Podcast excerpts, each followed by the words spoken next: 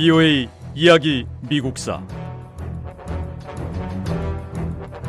제 39부.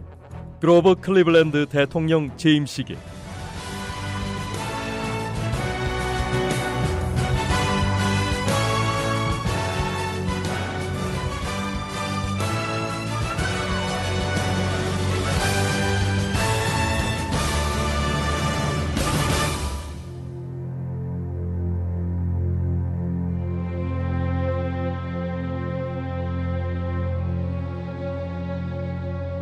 그로버 클리브랜드 대통령은 1893년 대통령으로서 두 번째 임기를 시작했습니다. 클리블랜드 대통령은 미국이 경제 불황으로 들어서는 어려운 시기에 다시 대통령으로 취임했습니다. 기업들이 도산하고 수많은 근로자들이 일자리를 잃었습니다. 일자리를 잃은 사람들은 산업군이라는 항의단체를 만들었습니다. 새로 조직된 산업군 가운데 하나는 제이콥 칵시가 이끌었습니다.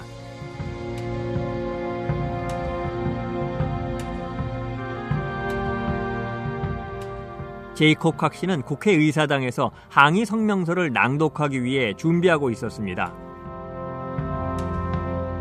제이콥 칵시가 이끄는 산업군은 강력히 항의하며 앞으로 밀고 나갔고요.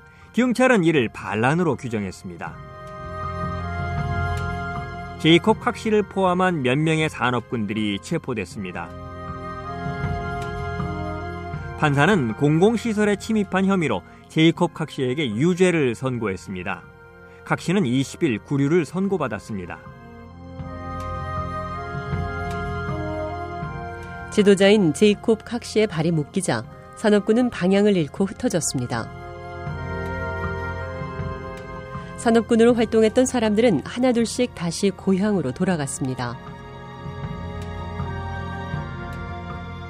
제이콥 각시의 산업군이 일으킨 사회적 경제적인 저항 정신은 사람들에게 쉽게 잊혀지지 않았습니다. 항의 시위와 파업이 전국을 휩쓸었습니다.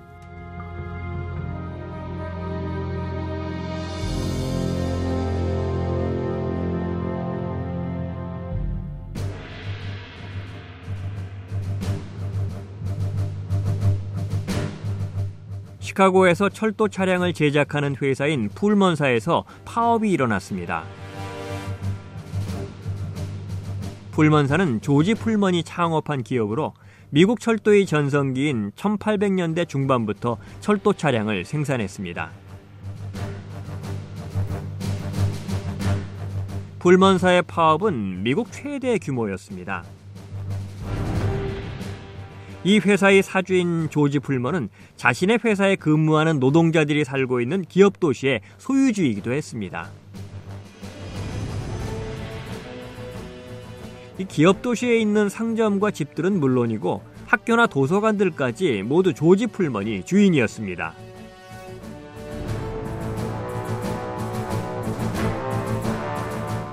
(1893년에) 경제 불황이 시작되자 조지 풀먼은 회사의 인력을 감축하고 남아있는 근로자들에게는 임금을 삭감했습니다. 하지만 자신이 소유한 기업 도시에 있는 건물 임대료는 내리지 않았습니다.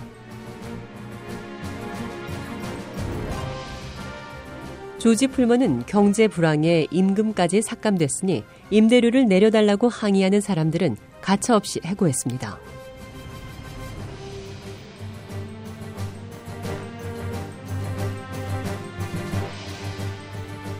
1894년 봄 노조 위원장 한 명이 조지 풀먼의 도시를 찾아왔습니다. 그는 미국 철도 노조 위원장인 유진 뎁스였습니다. 조지 풀먼은 처음에는 풀먼사 노동자들이 노조에 가입하는 것을 막지 않았습니다. 4천여 명의 근로자들이 노조에 가입했고요. 새 노조원들은 풀먼 회사에 대한 파업 찬반 투표를 실시했습니다.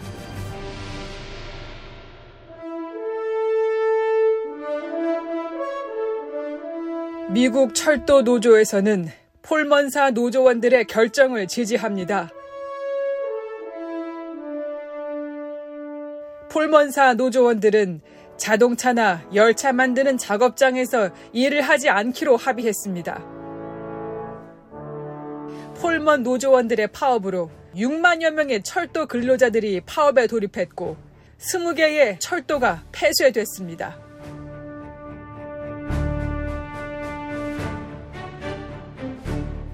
미국 철도 노조 위원장인 유진 뎁스는 처음에는 이 파업을 평화롭게 진행할 계획이었습니다.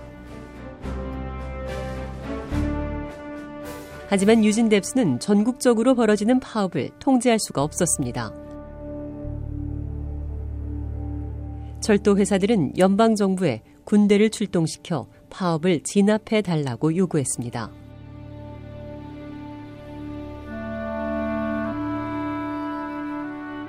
파업을 진압하기 위해 군대가 출동하려면 해결해야 할 법적인 문제가 하나 있었습니다. 미국 헌법은 주정부가 요청하지 않는 한 연방정부군을 출동할 수 없도록 규정하고 있었습니다. 그런데 어느 주도 연방정부군의 출동을 요청하지 않았습니다. 그로버 클리브랜드 대통령은 철도 회사들의 요청을 논의하기 위해 회의를 소집했습니다. 이 회의에서 결국 연방 우편법에 근거해서 파업이 일어난 시카고에 연방 정부군을 출동시키기로 결정했습니다.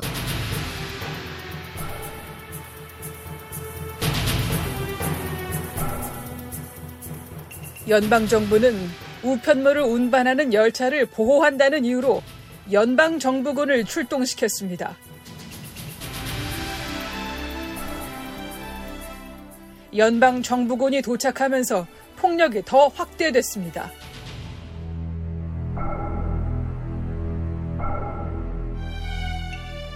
미국 철도 노조의 지도자들이 모두 체포됐습니다. 노동자의 권리를 찾기 위해 일어났던 철도 노동자의 파업은 끝났습니다. 폴먼사의 파업은 이렇게 주저앉고 말았습니다.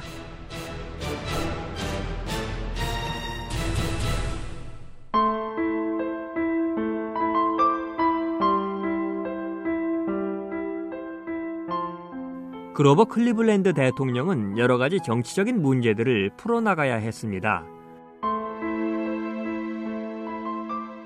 노조들은 클리블랜드 대통령이 풀먼 노동자들의 파업을 진압하기 위해서 연방 정부군을 이용했다고 비난했습니다. 농민들과 서부 개척민들은 클리블랜드 대통령이 은화 사용을 반대했다며 공격했습니다. 대다수 미국인들은 클리블랜드 대통령이 경제 불황을 해결하지 못했다고 비난했습니다.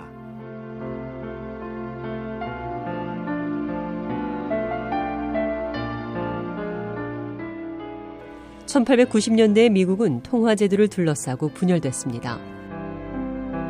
근본위 제도만을 사용할 것인가, 근본위제와 은본위제를 병용할 것인가 하는 문제였는데 이 문제는 1896년에 대통령 선거에서 주요 쟁점이 됐습니다. 그로버 클리블랜드 대통령은 민주당 출신이었습니다.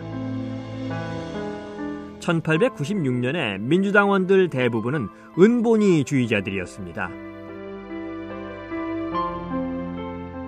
이들은 일부 서부와 남부 주들에서 당 권력을 획득하고요. 클리블랜드 대통령을 민주당과 국민의 배신자라고 비난했습니다. 이들은 클리블랜드가 당의 대통령 후보가 되는 걸 바라지 않았습니다.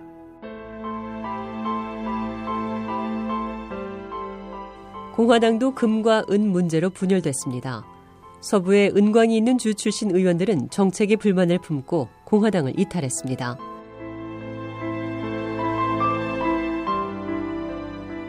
BOA 이야기 미국사 다음 시간에 계속됩니다.